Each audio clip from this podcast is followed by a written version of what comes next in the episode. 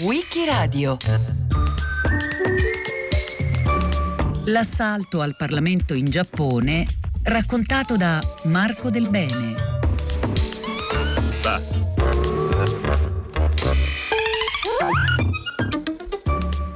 Tokyo, 15 giugno del 1960.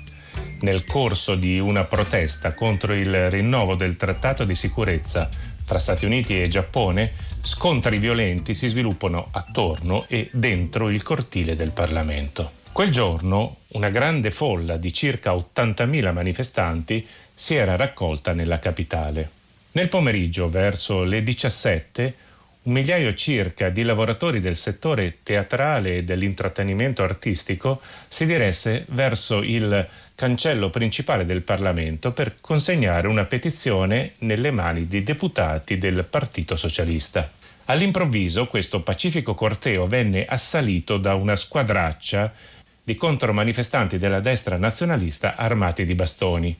Più di 80 tra uomini e donne del corteo subirono ferite gravi, al punto tale da richiedere il ricovero in ospedale. L'intervento della polizia, secondo i testimoni, fu tardivo, poco efficace e talvolta quasi simpatetico verso i gruppi di destra. Pochi minuti dopo, al cancello sud del Parlamento, un gruppo di studenti universitari appartenenti alla Zengakuren l'Associazione Nazionale degli Studenti del Giappone riuscì a sfondare le barricate della polizia e a penetrare all'interno del cortile del Parlamento. Gli studenti iniziarono a urlare slogan contro il rinnovo del trattato e a intonare canzoni di protesta, ma verso le 19 furono investiti da una violenta carica della polizia che aveva avuto l'ordine di sgombrare con la forza l'area. Nei convulsi momenti che seguirono si scatenò il panico e una studentessa universitaria di 23 anni, Kamba Michiko, trovò la morte in circostanze mai chiarite definitivamente. Per il rapporto della polizia, ella sarebbe stata calpestata dalla folla in fuga, mentre, secondo i compagni, la ragazza fu soffocata da un manganello che un poliziotto le avrebbe premuto sulla gola. Come che fu la notizia della morte della giovane studentessa si sparse come fuoco alimentando la rabbia dei manifestanti.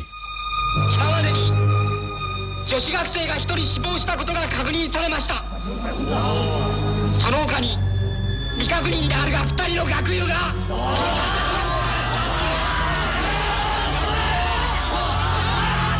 これから殺された女子学生のために1分間の黙祷をしたいと思います全員気にしてください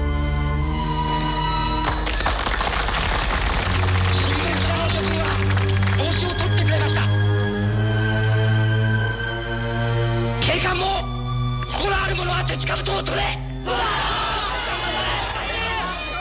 警官は鉄兜を取れ A quel punto la polizia venne autorizzata a ricorrere a qualsiasi mezzo camion con idranti, gas lacrimogeni e quant'altro, oltre naturalmente a cariche ripetute per sgombrare i manifestanti e liberare l'area attorno al Parlamento. La situazione eh, ritornò alla calma, se così possiamo dire, soltanto a notte inoltrata.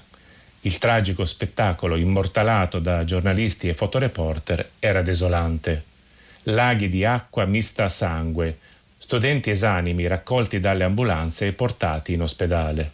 Sassi, cartelli strappati e oggetti di ogni genere sparsi a terra.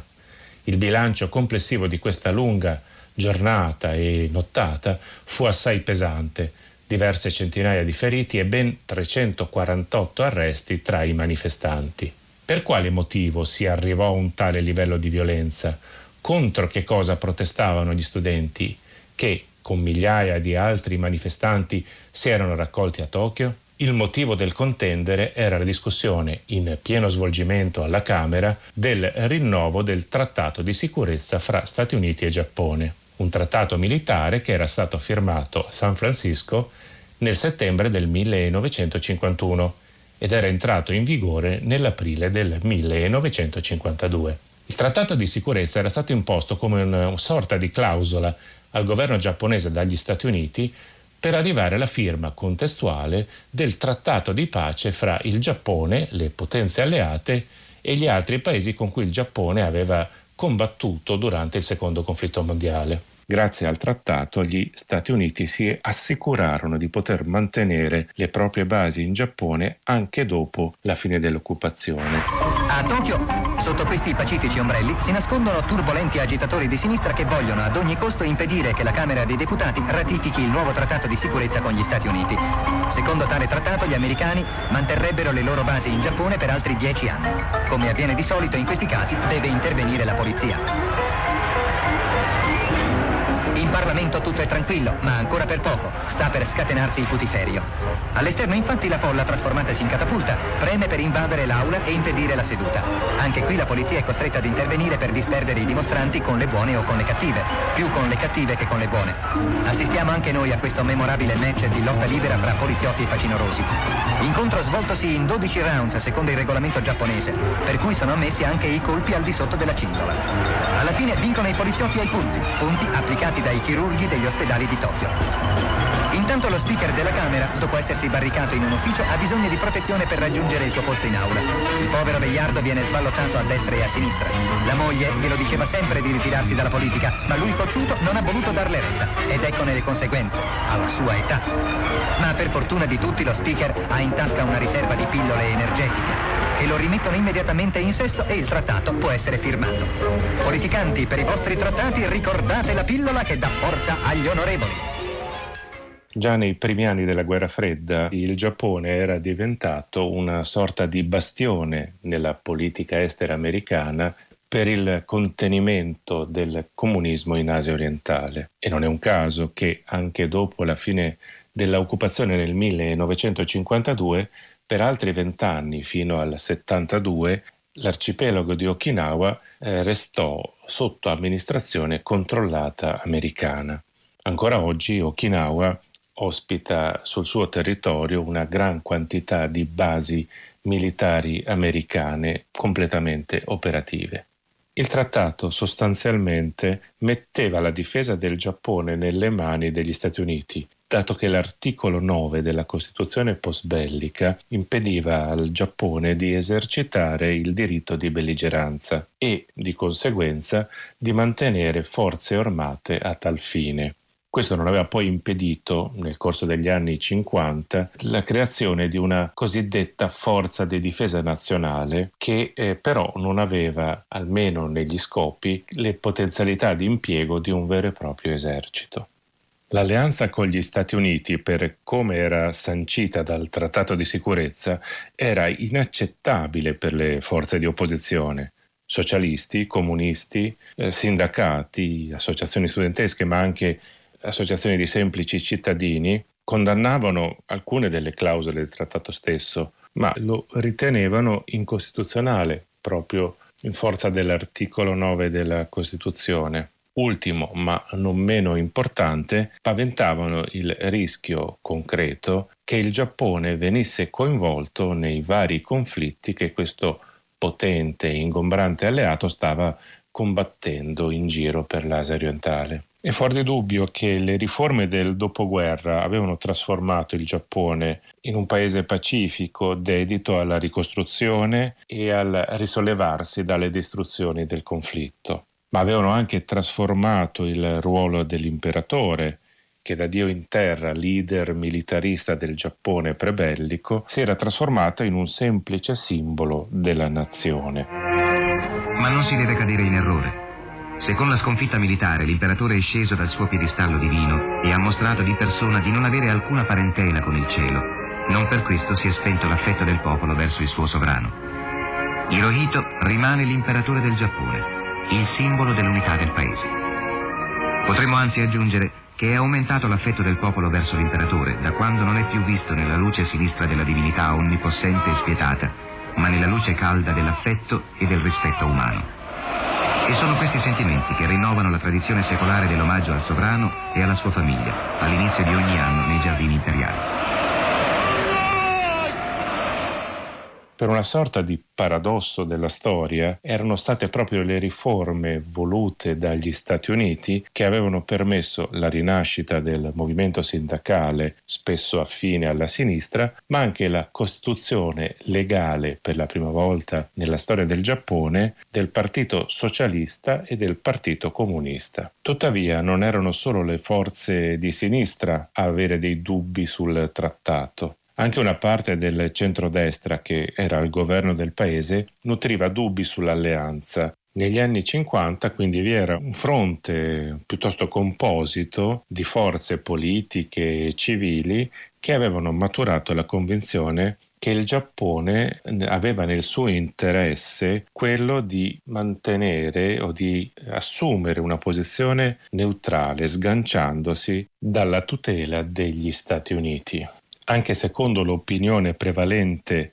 all'interno del partito di maggioranza eh, del Giappone, il Partito Liberal Democratico, era comunque arrivato il momento di eh, revisionare il Trattato di sicurezza del 1951, che era assai esplicito nella parte relativa agli obblighi del Giappone, ma decisamente più vago nei confronti degli stessi obblighi assunti dagli Stati Uniti per la difesa nazionale del paese. Ma probabilmente la clausola che più aveva attratto critiche era quella che dava la facoltà alle forze americane presenti in Giappone di intervenire su richiesta del governo giapponese non solo nella difesa del paese da potenziali attacchi di ipotetici nemici invasori stranieri, ma anche per sedare rivolte eh, del popolo giapponese e quindi interferire direttamente negli affari interni del Giappone.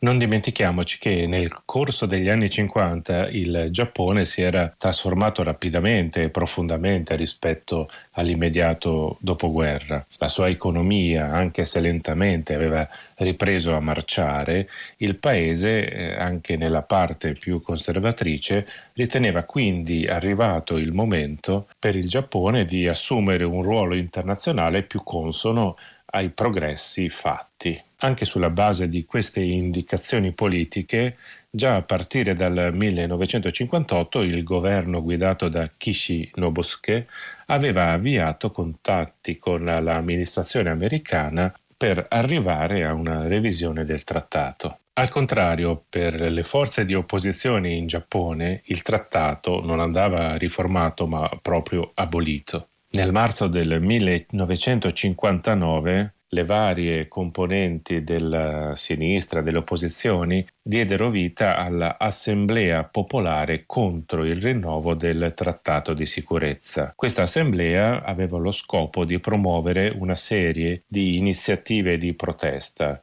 a partire da scioperi, alcuni anche generali, che avrebbero coinvolto tutto il paese, ma eh, poi anche petizioni, eh, manifestazioni di piazza e dare il proprio appoggio a una opposizione parlamentare intransigente eh, che doveva utilizzare tutti i mezzi a propria disposizione per dilatare a oltranza il dibattito sulla revisione del trattato. Ruolo questo assunto sostanzialmente dai parlamentari del Partito Socialista che era la forza della sinistra maggiormente rappresentata in Parlamento. Certamente vi erano dei dubbi all'interno del Partito Liberal Democratico di cui Kishi faceva parte, ma alla fine il Premier era riuscito a imporre la propria linea anche grazie alla nuova formulazione del trattato che perlomeno aveva eliminato quelli che erano gli aspetti più inaccettabili del testo che era stato firmato nel 1951.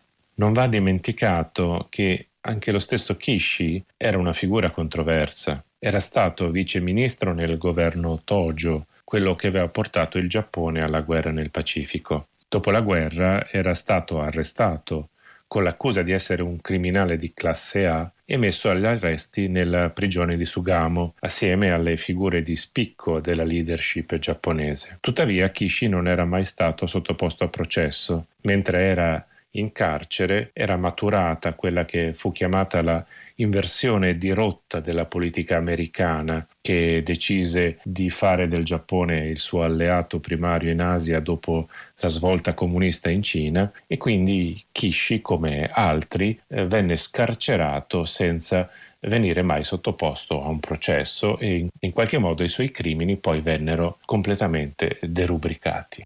Un passato che comunque non era indifferente nella valutazione che una parte dell'opinione pubblica faceva sull'operato di Kishi e tuttavia il suo governo poteva contare sul sostegno della cosiddetta maggioranza silenziosa. Egli stesso aveva ribadito di essere colui che dava voce a chi non scendeva in piazza per urlare le proprie posizioni. Questo non impedì comunque al Giappone di vivere tra il 1959 e il 1960 una tragica fase di conflitto sociale in cui il paese fu bloccato da scioperi generali, manifestazioni, incidenti, in una spirale di violenza senza precedenti per il Giappone post-bellico e forse per tutto il Giappone moderno, che culminò con i fatti del 15 giugno del 1960. In Parlamento, dove i socialisti, i liberal-democratici e gli altri partiti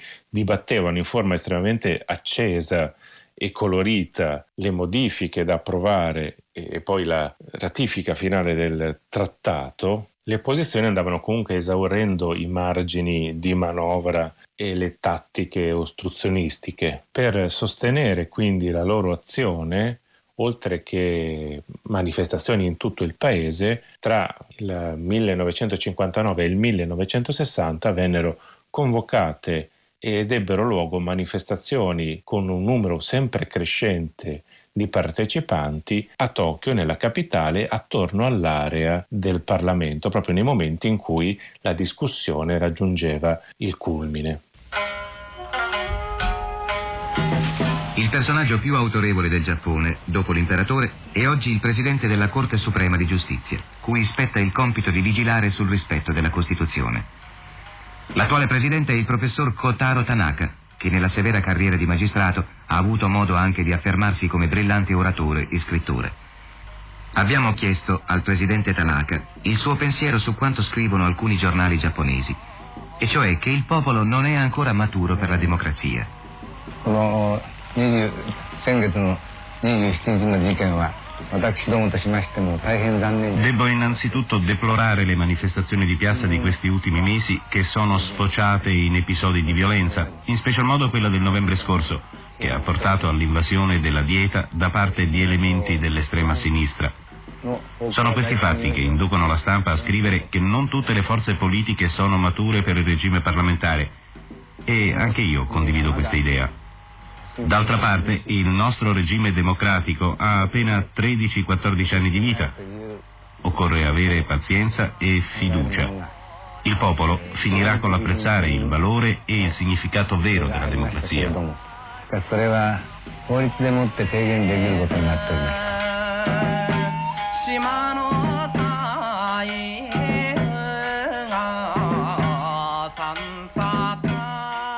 Già il 27 novembre del 1959, nel corso di una di queste manifestazioni, un gruppo di manifestanti era riuscito a penetrare all'interno dell'area del Parlamento, eh, irrompendo nel cortile, ma in quel caso, dopo circa un'ora di canti, slogan, proteste un po' folcloristiche, la folla era stata sgombrata senza incidenti gravi. L'escalation si ebbe a partire dal gennaio del 1960, quando fu comunicata la chiusura delle trattative tra i governi degli Stati Uniti e del Giappone e il premier Kishi annunciò che si sarebbe recato in America per la sigla del trattato con il presidente Eisenhower. Il 16 gennaio gruppi di studenti cercarono inutilmente di impedire la partenza di Kishi dall'aeroporto internazionale internazionale di Haneda a Tokyo. Il 19 arrivò la notizia che era avvenuta la firma del nuovo trattato. Questa firma eh, comunque eh, non era sufficiente. Per entrare in vigore il trattato doveva essere poi ratificato dal Parlamento giapponese. A quel punto i socialisti, non avendo alcuna possibilità di formare in Parlamento una maggioranza contraria al trattato, misero in atto tutte le forme, anche folcloristiche, come impedire allo speaker di raggiungere il microfono, eh, di ostruzionismo per impedire l'approvazione di questo trattato entro la fine della sessione ufficiale del Parlamento il 19 maggio del 1960, con un vero e proprio colpo di mano, l'amministrazione Kishi riuscì a far votare dal Parlamento stesso una proroga dei lavori di altri 45 giorni, più che sufficiente per superare qualsiasi forma di ostruzionismo. Una forzatura della consuetudine parlamentare a cui il Partito Socialista rispose improvvisando un sit-in nei corridoi del Parlamento fu fatta intervenire la polizia che sgombrò di peso uno a uno eh, i parlamentari del Partito Socialista e li portò fuori dal, dal Parlamento stesso. Dopodiché alla Camera, in cui erano proprio fisicamente assenti le opposizioni, venne messa a voto l'approvazione eh, del trattato, nello sconcerto anche di una parte della maggioranza del Partito Liberal Democratico fu un vero e proprio blitz autoritario che spostò l'opinione pubblica. Molti cittadini giapponesi che fino a quel momento si erano tenuti lontani dalle proteste si schierarono apertamente contro il governo. Tra maggio e giugno, quindi, il Giappone fu teatro di una rinnovata e aumentata pressione popolare contro il trattato. Trattato che comunque era già stato firmato da Kishi e da Eisenhower e poi approvato il 19 in Parlamento, anche se in questa situazione quasi da semicolpo di Stato, almeno secondo le accuse dell'opposizione. Per cui, dopo un mese, il 19 di giugno, il trattato sarebbe inevitabilmente entrato in vigore. Non era un caso che la data della entrata in vigore coincidesse con eh, la visita programmata di Eisenhower in Giappone un momento di trionfo che avrebbe celebrato il eh, rapporto privilegiato che esisteva tra questi due paesi. Il conferimento della laurea in legge honoris causa nell'Indiana e le manifestazioni di cordiale simpatia dei suoi elettori hanno avuto infatti per Eisenhower appena il carattere di una pausa prima del volo alla volta del Giappone, dove le manifestazioni di protesta per il suo arrivo stanno diventando addirittura minacciose. Quando i cancelli della residenza del Premier Kishi stavano per cedere agli strappi delle corde, la polizia è intervenuta a disperdere la folla che ha reagito con lancio di sassi e altri oggetti.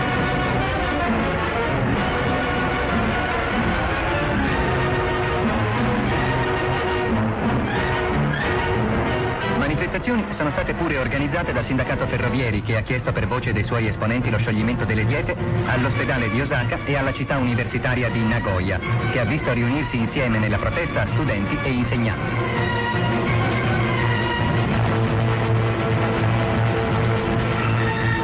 A dati approssimativi degli osservatori politici, circa 6 milioni di persone sono state abilmente mobilitate dai partiti di sinistra contro il patto nippo-americano e soprattutto contro la politica del primo ministro Kishi. Davanti alla sua residenza, studenti socialisti e operai di sinistra hanno iniziato la danza del serpente che li ha portati fino all'ambasciata americana. Per preparare adeguatamente la visita di Stato di Eisenhower, il suo addetto stampa James Haggerty arrivò in Giappone il 10 giugno. La macchina dove si trovavano Haggerty e l'ambasciatore statunitense, uscita dall'aeroporto internazionale di Haneda Tokyo, fu immediatamente circondata da migliaia di manifestanti che tennero per circa un'ora in ostaggio i rappresentanti ufficiali dell'amministrazione statunitense.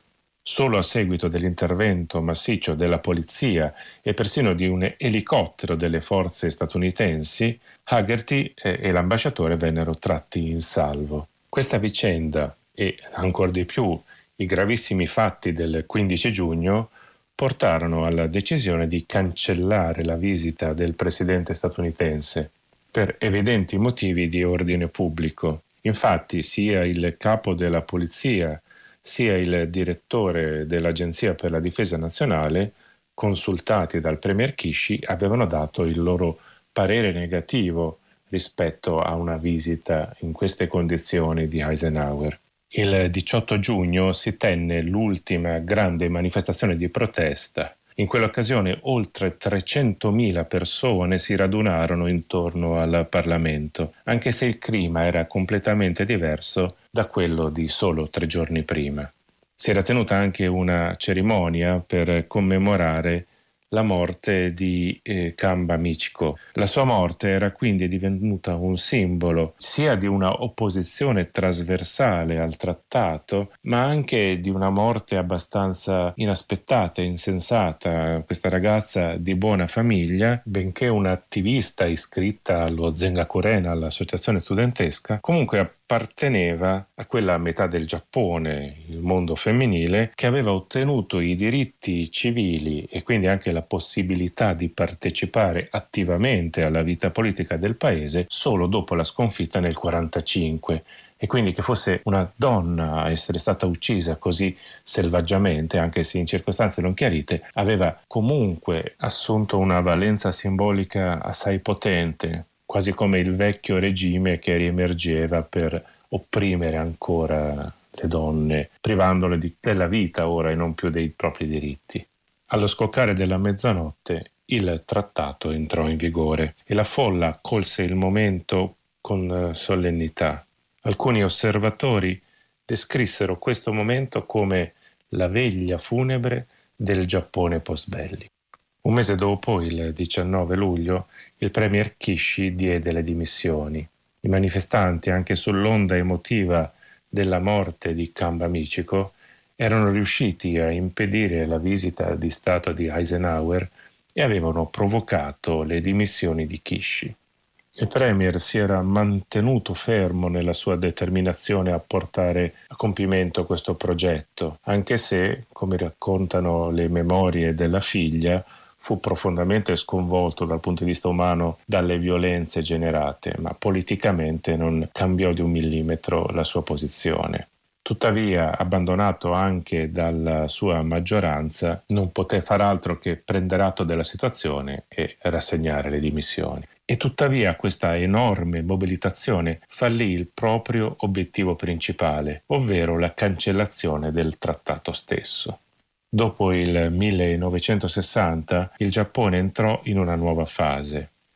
Il trattato in sé, di durata decennale, sarebbe stato poi automaticamente rinnovato a meno che una delle due parti non ne avesse richiesto la rinegoziazione.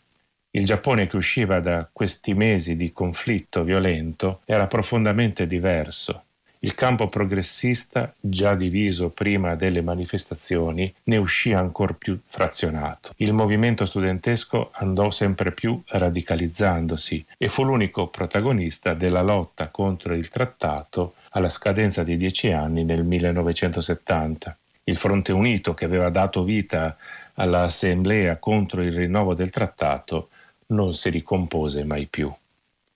I fatti del giugno del 1960 sono un vero e proprio spartiacque nella storia del Giappone. Si chiuse una stagione, quella del dopoguerra, in cui il paese aveva vissuto profonde e radicali trasformazioni e si avviò quella in cui le divisioni e le passioni politiche vennero gradualmente ridimensionate e sostituite da una apparentemente inarrestabile crescita economica. Il Giappone si avviava a diventare il rappacificato gigante economico che tutti poi abbiamo imparato a conoscere. Il 15 giugno 1960, al culmine delle proteste popolari contro il rinnovo del trattato di sicurezza tra Stati Uniti e Giappone, i manifestanti rompono i cordoni di polizia ed entrano nel cortile del Parlamento giapponese. Marco Del Bene l'ha raccontato a Wikiradio a cura di Loredana Rotundo con Marcello Anselmo, Antonella Borghi, Natascia Cerqueti, Lorenzo Pavolini e Roberta Vespa. Questa puntata è stata realizzata da Manuel De Lucia. Per riascoltare e scaricare il programma vai sul sito di Radio 3 o scarica l'app Rai Play Radio.